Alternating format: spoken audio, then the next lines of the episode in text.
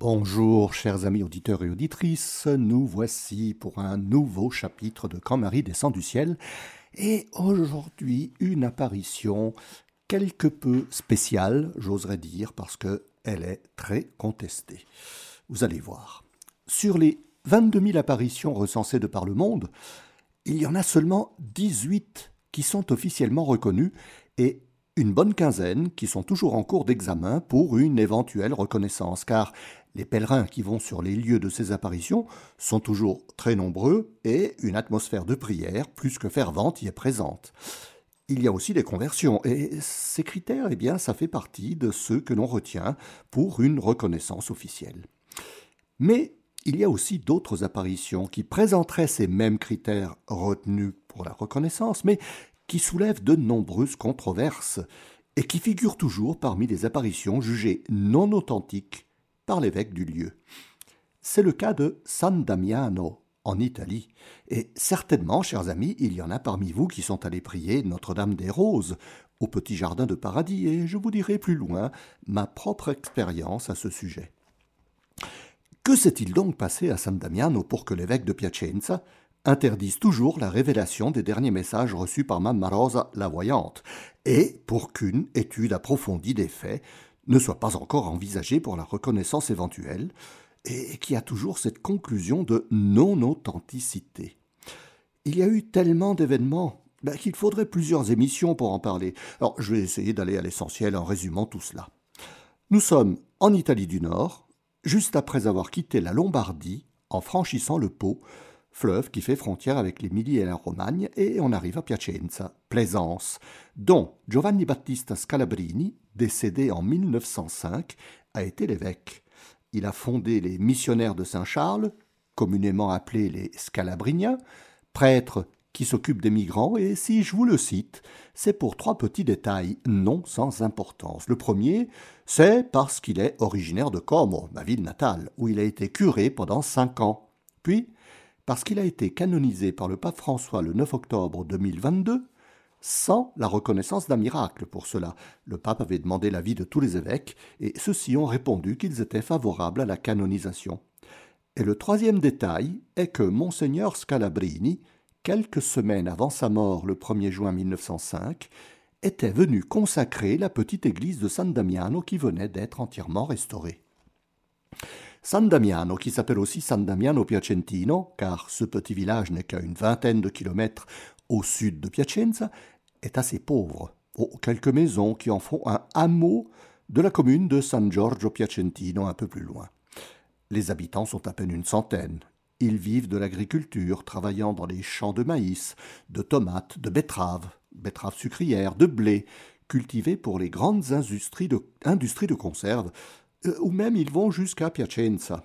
Un hameau donc, qui n'est pourtant pas isolé, puisque l'armée italienne y a construit une piste d'aviation qui est une des bases de l'OTAN. C'est dans ce hameau que vivait Rosa Quattrini, rapidement surnommée Mamma Rosa après les apparitions.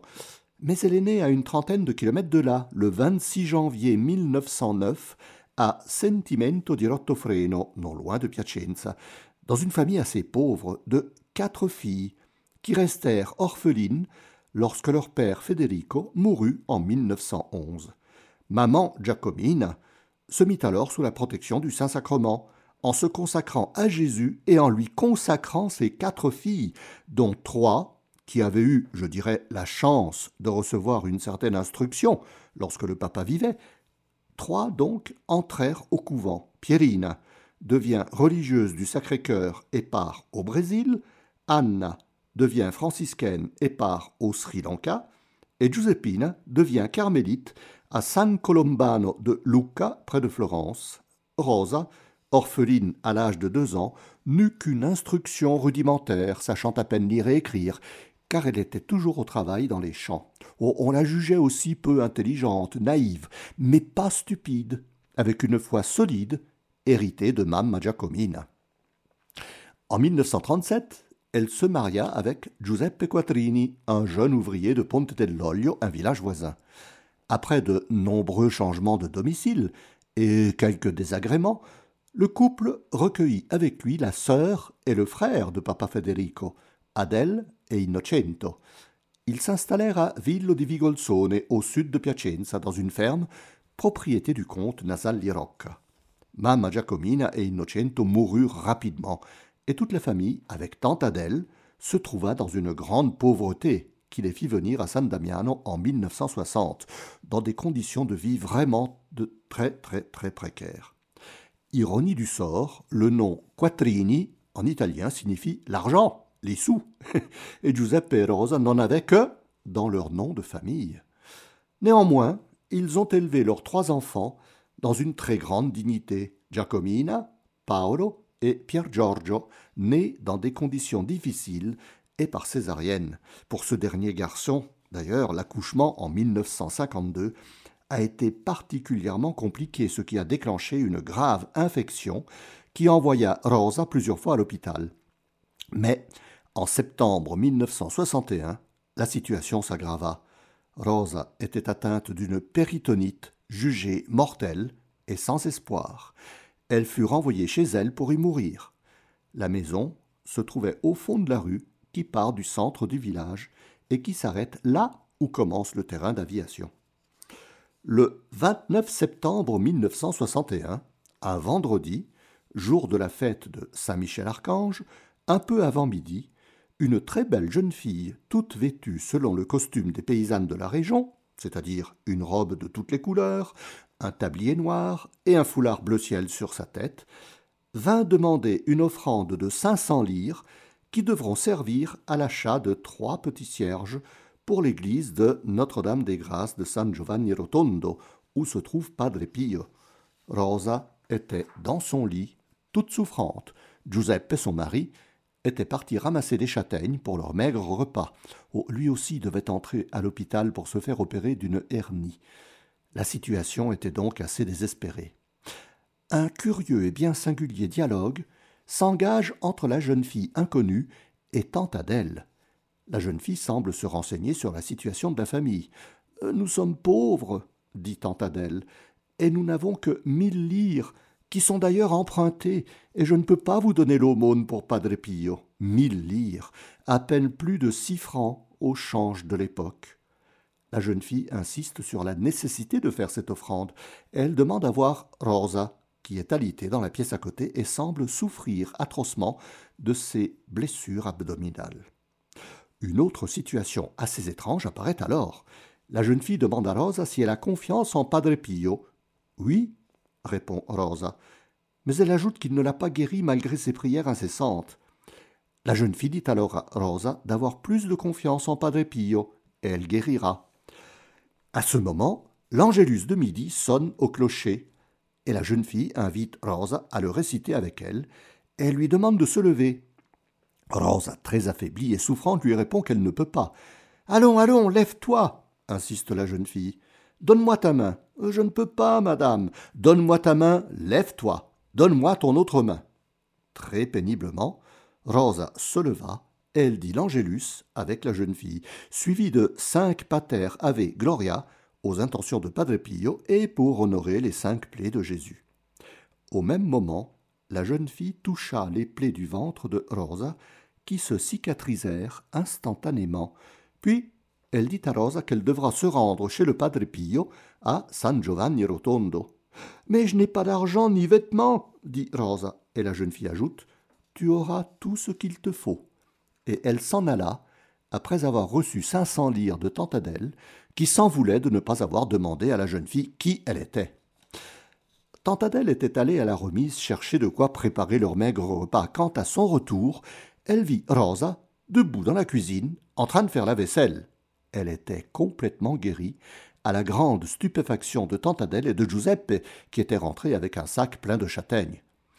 Personne ne se doutait de la véritable identité de la mystérieuse jeune fille, mais Rosa, reconnaissant une intervention miraculeuse, certainement de la Sainte Vierge, commença à aller à la messe tous les jours à l'église du village, qui se trouvait à plus de huit cents mètres de son habitation. Puis, la famille déménagea pour venir habiter une maison plus spacieuse, là où se produiront les apparitions. À l'angle du chemin qui mène à cette nouvelle maison et de la route principale, il y avait un petit oratoire avec une image de la Vierge. Rosa le restaura et l'entretint tous les jours. En mai 1962, le curé de San Damiano, Don Edgardo Pellacani, participe au pèlerinage diocésain pour San Giovanni Rotondo. Il demande à Rosa de l'accompagner, et ainsi elle pourra voir Padre Pio, comme elle le désirait. Rosa lui parle d'un rêve qu'elle a fait et qui se répète souvent. Elle voit la petite église de San Damiano remplie de monde au point que de nombreuses personnes doivent rester à l'extérieur pour suivre la messe. Don Edgardo fait remarquer poliment à Rosa que sa petite église peut contenir jusqu'à 300 personnes et que San Damiano n'a qu'une centaine d'habitants, tout au plus 150 si toute la paroisse est rassemblée, et qu'il y aura donc de la place pour tout le monde.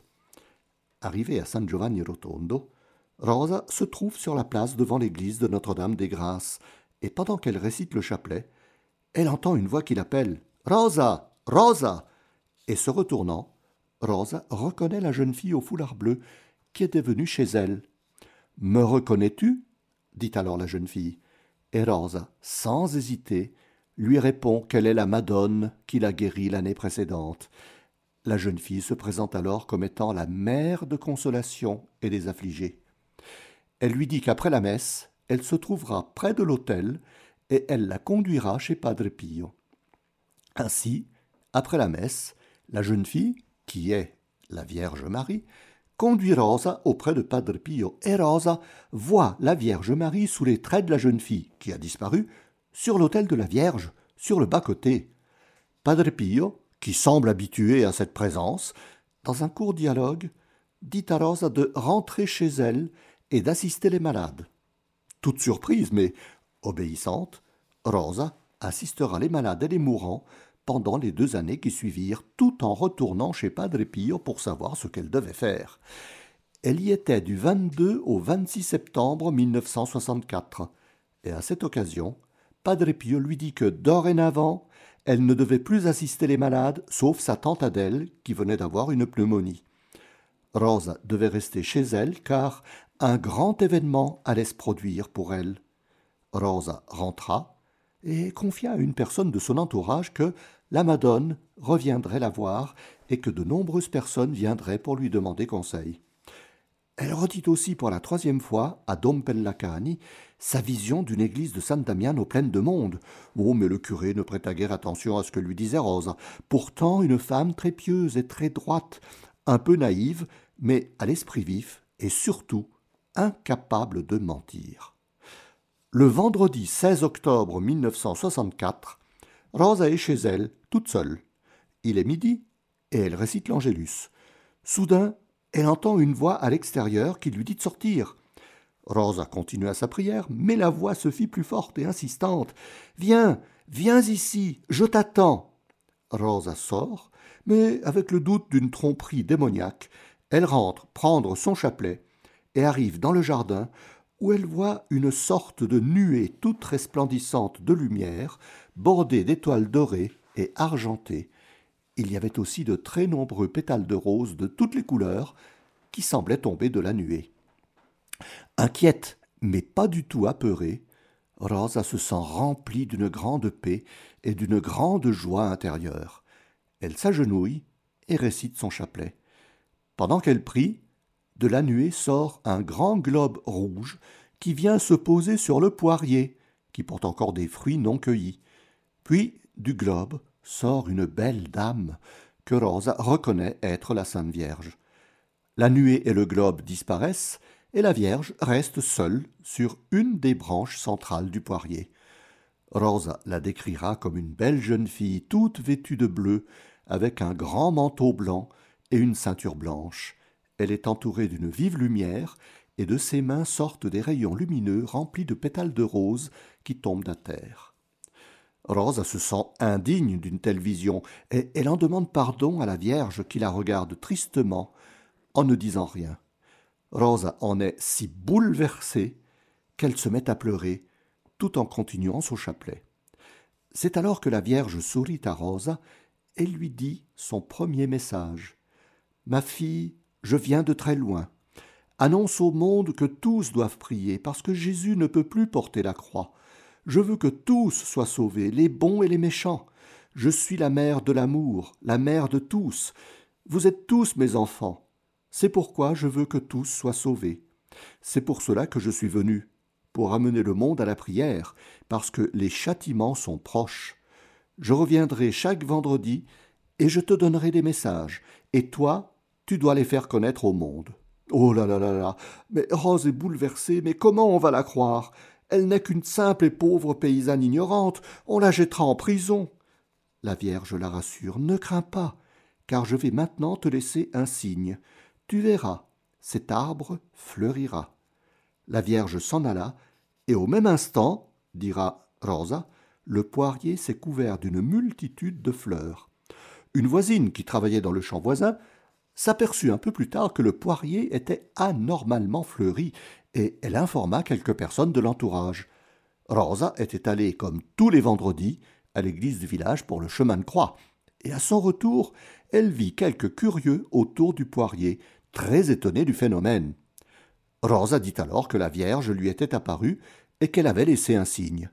Dom Pellacani, informé, vint aussi constater la floraison. Le bruit parvint jusqu'à Piacenza, et le samedi 17 octobre, un journaliste du quotidien La Libertà vint voir le fait. Il prit des photos et rédigea un article qui parut le dimanche 18. Cet article fit sensation, et dans la journée du dimanche, de nombreux curieux vinrent voir le poirier en fleurs, phénomène très surprenant, d'autant plus que le samedi, une branche du prunier voisin, que la Vierge avait effleuré en partant, avait aussi fleuri, alors qu'aucun autre arbre n'avait fleuri dans le jardin. Il fallait faire œuvre de vigilance, car les curieux, plus d'un millier de personnes pour le seul dimanche et aussi le lundi, voulait s'approprier une branche fleurie des deux arbres, et Dom Pellacani s'empressa de faire mettre une protection de fil barbelé tout autour des arbres, protection qui demeura longtemps et renforcée eh ben, pour éviter l'élagage des arbres. À partir de ce moment, de très nombreuses personnes vinrent voir le poirier et la branche de prunier, qui restèrent fleuries plus de deux semaines. Il y avait surtout des curieux, mais de plus en plus des personnes croyantes, convaincu de la véracité de l'apparition, d'autant plus que celle-ci va désormais avoir lieu tous les vendredis, selon la promesse de Marie, avec souvent aussi la venue de Jésus, de Saint Joseph, de nombreux anges, dont l'archange Saint Michel. Rosa reçut les messages qu'elle transmet directement à des personnes qui assistent à l'apparition, mais Rosa transmet sans rien comprendre de ce qu'elle dit. Sa naïveté et sa simplicité ne peuvent pas lui faire inventer ce qu'elle a dit. Et la Vierge dira à de nombreuses reprises que Rosa est choisie comme un instrument, justement à cause de sa faible intelligence à comprendre le sens des messages. Marie vantera la foi et l'amour de Rosa, mais pas sa capacité à comprendre. Le 8 novembre 1968, un message parmi tant d'autres à ce sujet, la Vierge dira de Rosa qu'elle est Ignorante, oui, mais tout amour. Ignorante, oui, mais toutefois, toute pour Jésus et pour moi. Et c'est pour cette raison que Mamma Rosa, ainsi appelée par tous les pèlerins à cause de son affabilité et de sa bonté, choisira de s'appeler Rosa di Gesù Maria. Que penser de tout cela? Oh, bien sûr, euh, ce n'est pas dans mon intention de critiquer ou de faire du prosélytisme en vous disant ce qui est vrai ou ce qui est faux dans ses présumées apparitions. J'ai été longtemps enseignant d'histoire et de géographie, disciplines dans lesquelles il est très dangereux d'apporter une opinion personnelle si l'on ne se base pas sur les faits et les événements tels qu'ils ont pu être observés et relatés par des sources sûres. C'est ce que j'ai essayé de faire dans cette première présentation de ce qui est arrivé à Mamma Rosa. Et moi-même, j'ai assisté à d'autres événements que je vous relaterai en fin d'émission. Mais en attendant, ben, faisons une courte pause en écoutant le graduel et l'Alléluia interprétés de façon très mélodieuse dans cet album Solitude et l'illumination de Dan Gibson. Le graduel est dans la messe latine ce qui est devenu le psaume dans la messe actuelle. Écoutons.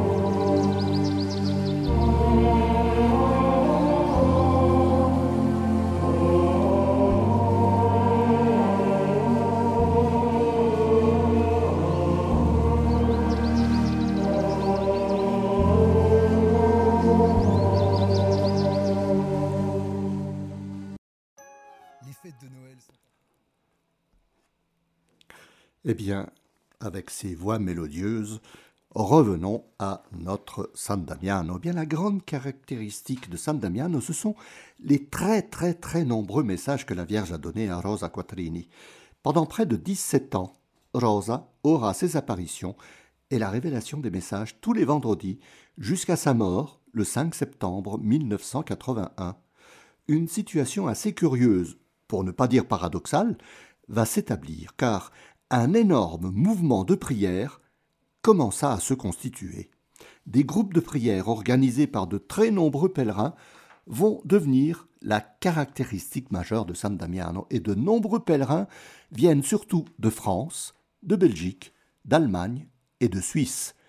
Les Italiens sont peu nombreux et Marie avait dit que ceux-ci seraient les derniers à croire et à venir. Ces groupes de prière sont expressément voulus par la Vierge, comme dans toutes ses apparitions. Marie demande un retour à la prière, au rosaire, à la confession, à la pratique des sacrements, l'assistance à la messe et l'Eucharistie. Elle demande aussi de faire pénitence et des sacrifices pour les pécheurs, de prendre les souffrances de la croix comme modèle. Elle demande de prier beaucoup pour le pape, pour l'Église, pour les consacrés, surtout les prêtres, car Marie dit qu'ils sont en grand danger. Elle demande de prier beaucoup pour la jeunesse, pour qu'elle ne soit pas emportée sur les chemins de la perdition. Elle demande d'avoir foi en son ange gardien, de le prier beaucoup, et de l'envoyer en mission de conversion et d'aide auprès de ceux qui en ont urgemment besoin. Enfin, Marie demande que l'on se consacre à son cœur immaculé, qui, à la fin, triomphera. La Vierge demande aussi de faire les neuf premiers samedis du mois consécutifs, comme les neuf premiers vendredis demandés par Jésus apparaît le monial. Ces neuf samedis sauveront l'âme de tous les périls, du péché mortel, de la mort imprévue, par la messe et l'Eucharistie, ainsi que la confession, et surtout venir à San Damiano pour la pratique de ces neuf samedis consécutifs. Toutes ces demandes et bien d'autres, comme celle de la construction du petit jardin de paradis autour des deux arbres de l'apparition, la cité des roses, et de divers bâtiments destinés à l'accueil des malades, des orphelins et des prêtres âgés, eh bien, ces demandes sont faites dans un long entretien avec Rosa, qui est plutôt une sorte de discours à sens unique, car Marie parle à Rosa, qui transmet immédiatement ce qu'elle entend.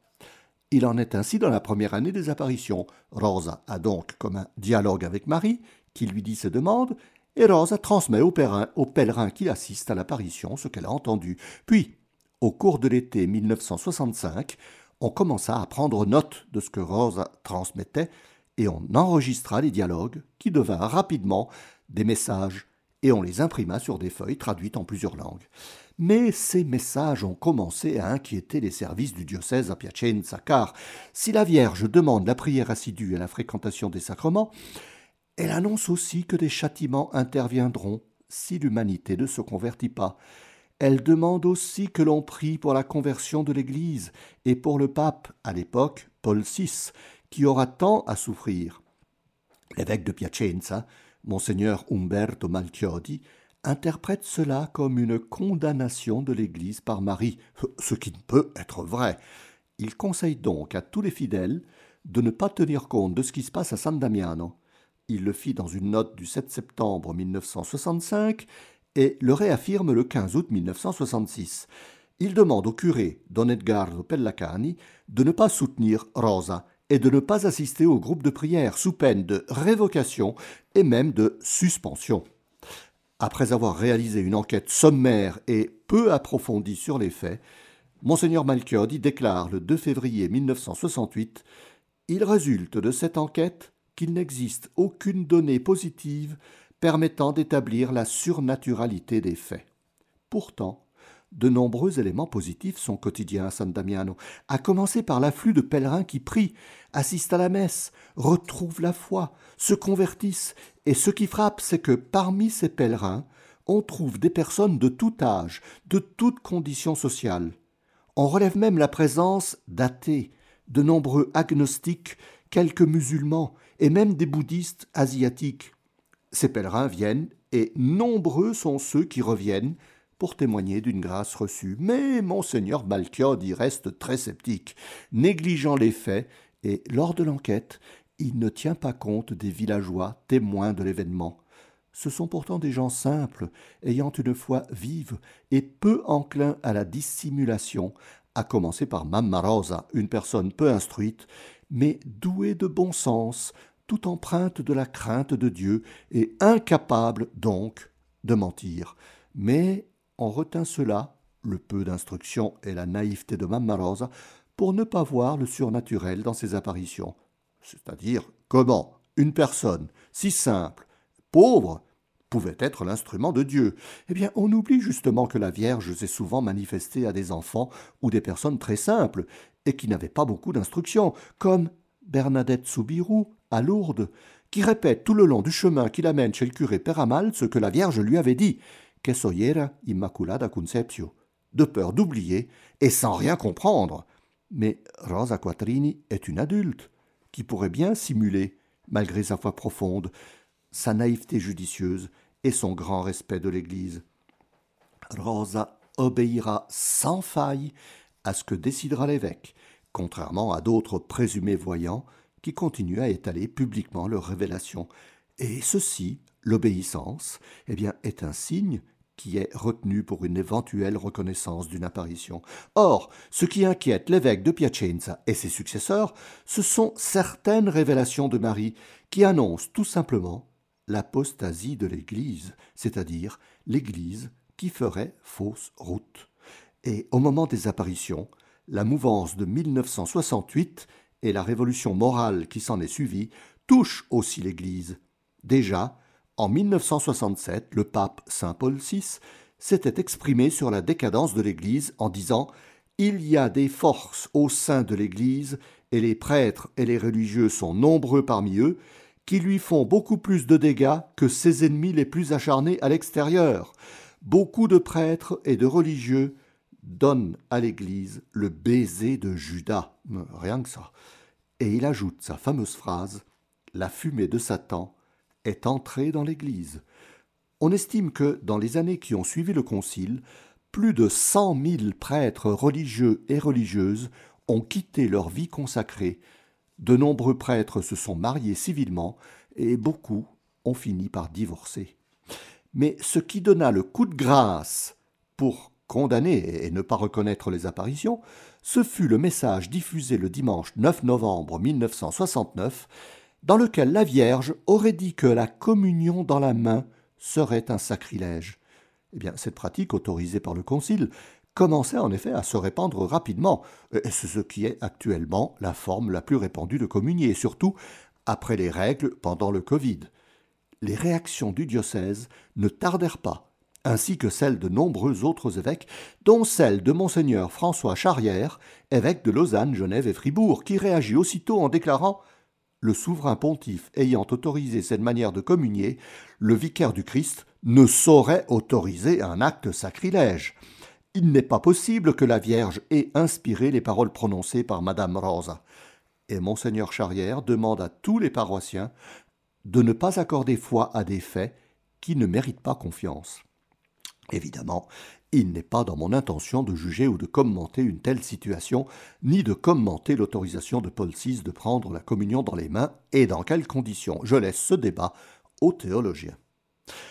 Après de nombreuses agitations autour de cette affaire de communion dans la main, Monseigneur Enrico Manfredini, qui succède à Monseigneur Macchiodi, déclare le 1er novembre 1970 ce que l'on appelle les faits de San Damiano, les prétendus messages, les soi-disant visions et les présumés prodiges n'ont rien de surnaturel. Il avertit par la même occasion Mamma Rosa que si elle persiste, selon les mots de l'évêque, et je cite, à se considérer comme une voyante et comme l'instrument de la Sainte Vierge, eh bien, si elle persiste, il lui sera refusé l'accès à l'Église et au sacrement. Don Edgardo Pellacani, qui n'était plus curé de San Damiano depuis 1969, est menacé de suspension de son ministère sacerdotal s'il continue à soutenir et à diffuser les événements de San Damiano. L'injonction est formelle et Monseigneur Manfredini la renouvelle en 1976 77 et en 1980. Mamma Rosa, qui avait aussi reçu l'ordre de ne plus paraître en public, obéit, et elle reste dans sa maison, où elle avait aménagé un petit oratoire, et c'est là qu'elle transmet les messages par haut-parleur. Puis, sur ordre de l'évêque, elle ne transmet plus aucun message et reste retirée dans son oratoire. Elle demeure néanmoins ferme et résolue dans ce qu'elle entend et qu'elle voit. Elle reçoit de nombreux pèlerins qui viennent la consulter pour avoir des conseils. Mamma Rosa les reçoit avec attention et leur transmet les conseils de la Vierge Marie. Elle avait dit Apprends-leur à prier et à aimer, parle clairement à tous en mon nom. Et c'est ce que fit Rosa Quattrini jusqu'à la semaine qui précéda sa mort, le 5 septembre 1981. Pendant les 17 ans qu'ont duré les apparitions, Mamma Rosa a reçu de nombreux dons de la part des pèlerins, dons qui ont servi à construire quelques bâtiments sur le lieu des apparitions et à financer quelques œuvres demandées par la Vierge. Mais en 1978, Mamma Rosa, ses enfants, un de ses gendres et trois autres personnes sont accusés par la justice italienne d'association de malfaiteurs. Les propriétés sont séquestrées et un procès est annoncé. À la mort de Rosa, son testament stipule que l'ensemble des propriétés, ainsi qu'une somme d'argent, le tout estimé à près de 5 milliards de lire, c'est-à-dire 8 millions de francs suisses de l'époque, eh bien, ce testament destine au Vatican toute cette fortune. Le pape Jean-Paul II refuse cet héritage et les accusations seront progressivement levées. Le pape a néanmoins conseillé une prudente ouverture pastorale, au vu des nombreuses grâces et du climat de fervente prière qui augmente à San Damiano, et pour éviter toute polémique future, il nomme Monseigneur Manfredini archevêque de Bologne, tout en le créant cardinal. Les successeurs au siège épiscopal de Piacenza vont se montrer fermes dans la non-divulgation des messages, mais seront un peu plus souples quant à l'autorisation de prêtres pour accueillir les pèlerins à la messe, où le nouveau curé, Dom Pietro, dira souvent la messe en italien et en français, au vu de la très nombreuse affluence de Français, de Belges et de Suisses romans. Monseigneur Antonio Mazza, évêque jusqu'en 1994, puis Monseigneur Luciano Monari, évêques jusqu'en 2007, autoriseront même les prêtres étrangers à confesser, à célébrer la messe. Les mêmes autorisations sont accordées par leur successeur, Monseigneur Gianni Ambrosio, évêque jusqu'en 2020, et renouvelées par l'évêque actuel, Monseigneur Adriano Cevolotto, bien que les apparitions restent condamnées. Il semblerait qu'il y ait une ouverture de la part des autorités ecclésiastiques qui se réfère aux directives promulguées en 1978 par le cardinal Sepper, puis par le cardinal Ratzinger, le futur pape Benoît XVI, en ce qui concerne les événements spirituels sujets à controverse. Il faut voir l'évolution des faits et laisser le jugement sur les faits à l'autorité épiscopale du lieu, donc l'évêque de Piacenza. Or, ces fruits spirituels ne font qu'augmenter. Prière fervente, trois fois par jour, à 5 heures du matin, à 10 heures, 11 heures en été, et à 16 heures, 17 heures en été, et par tous les temps. Elles se disent en latin et en italien. Le rosaire complet, les litanies de la Vierge Marie, différentes prières pour le pape, le clergé et l'Église, auxquelles on ajoute, aux prières de 10 heures ou 11 heures, le Veni Creator, le chemin de croix, pour la sanctification des prêtres, puis divers chants, même en français, dont Arrivederci, qui est chanté à la fin en agitant les mouchoirs, comme le font les fidèles à Fatima pour saluer la statue de la Vierge. Puis il y a la fréquentation assidue à la messe et au sacrement, et surtout les nombreuses grâces de conversion et de guérison obtenues sur place, ou par les bienfaits de l'eau, de, l'eau de la source évidemment, ou les petits mouchoirs. Et je vous dirai plus là, plus loin, ce qu'il en est. Des fruits très positifs et nombreux donc, dont le curé Edgardo Pellacani avait déjà commenté les conséquences de ce qui se passait à San Damiano. Il disait Des personnes désespérées ont trouvé à San Damiano un réconfort à leur peine. Ce qui porte à croire aux apparitions, c'est que ceux qui font état de signes ou de grâces reçues ont trouvé ici leur conversion ou pour le moins une ardeur nouvelle dans la pratique religieuse. Combien ont aussi senti le besoin de la prière quotidienne ou l'appel à la vie religieuse et au sacerdoce. Le 16 octobre 1999, monseigneur Ruggero Franceschini archevêque d'Izmir en Turquie et vicaire apostolique pour l'Anatolie, était venu pour le 35e anniversaire de la première apparition. Voici ce qu'il a déclaré. Le message de Notre-Dame des Roses, aimer, prier, offrir, souffrir, faire silence, a ses racines dans l'Évangile et il est d'une grande actualité pour l'Église d'aujourd'hui. Je laisse le soin à l'Église officielle de Plaisance et de Rome de porter le jugement qu'elle voudra porter, mais moi, comme successeur des apôtres, je peux dire que je me sens dans un lieu de spiritualité où Dieu est présent, où Dieu se fait sentir, où l'on perçoit Dieu et où il est plus facile d'accueillir le message de la prière, de la pénitence, de la conversion personnelle pour le bien du monde entier. Monseigneur Franceschini était tenu, avait tenu plutôt à préciser qu'il était venu en tant qu'évêque et non comme simple fidèle. L'autre grande caractéristique, et nous vous y voici, est l'attribution de très nombreuses grâces reçues sur place, et même pour des pèlerins qui ont prié la Vierge des Roses à leur retour dans leur pays. Déjà, à la deuxième apparition, le vendredi 23 octobre 1964, un groupe de militaires du terrain d'aviation voisin était venu remercier la Vierge d'une protection spéciale qu'elle venait de leur accorder. Puis, ce seront d'innombrables grâces et des miracles de conversion, de guérison, de retour à la foi, à la prière, au sacrement, ainsi que de nombreuses vocations sacerdotales et religieuses suscitées après un séjour à San Damiano. Ces nombreux fruits spirituels sont dus, bien sûr, à la fervente prière, au retour à la foi sincère, mais aussi à ce que la Vierge a donné comme support à l'augmentation de notre foi. C'est d'abord l'eau miraculeuse. Le vendredi 21 octobre 1966, la maman céleste demande à Rosa que l'on creuse un puits juste derrière le poirier, à l'endroit où plusieurs personnes ont vu tomber comme un globe lumineux et jaune. Plusieurs personnes furent chargées de creuser la terre à cet endroit, et Rosa vit l'archange Saint Michel planter son épée au milieu de cet endroit. Après quelques ennuis et divers petits incidents, le puits fut enfin creusé à 17 mètres de profondeur en août 1967, et ce fut Giuseppe, le mari de Rosa, qui en puisait l'eau avec un seau pour la distribuer aux pèlerins. Cette eau était si abondante qu'elle fut par la suite canalisée jusqu'à un bassin à une vingtaine de mètres du puits où elle s'écoule toujours très abondante, distribuée par une série de robinets, un peu comme à Lourdes.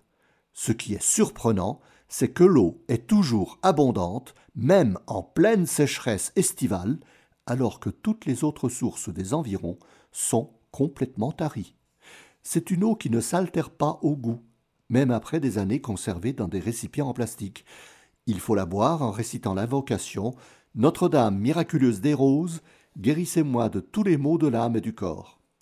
Après l'avoir prisée, puisée en récitant une dizaine de chapelets, de nombreuses guérisons ont été rapportées par cette eau. Il y a aussi les petits mouchoirs bénis, ces petits carrés d'étoffe blanche que la Vierge Marie avait demandé que l'on apporte le 8 décembre 1968 pour les mettre dans l'enclos du jardin. Là, elle les bénira, et il faudra alors les distribuer à tous les malades qui seront consolés et même guéris. Cela ressemble étrangement à ce que la Vierge avait demandé à Getschwald, en Pologne, en 1877. Cette pratique se fait encore actuellement, où les premiers vendredis, samedis et dimanches du mois, on met dans le petit jardin de nombreux petits mouchoirs blancs ou des carrés d'étoffe qui sont bénis par Marie, qui a dit être présente réellement en ces jours. Ces petits mouchoirs peuvent être lavés mais pas repassés. Les mains de Marie y sont présentes.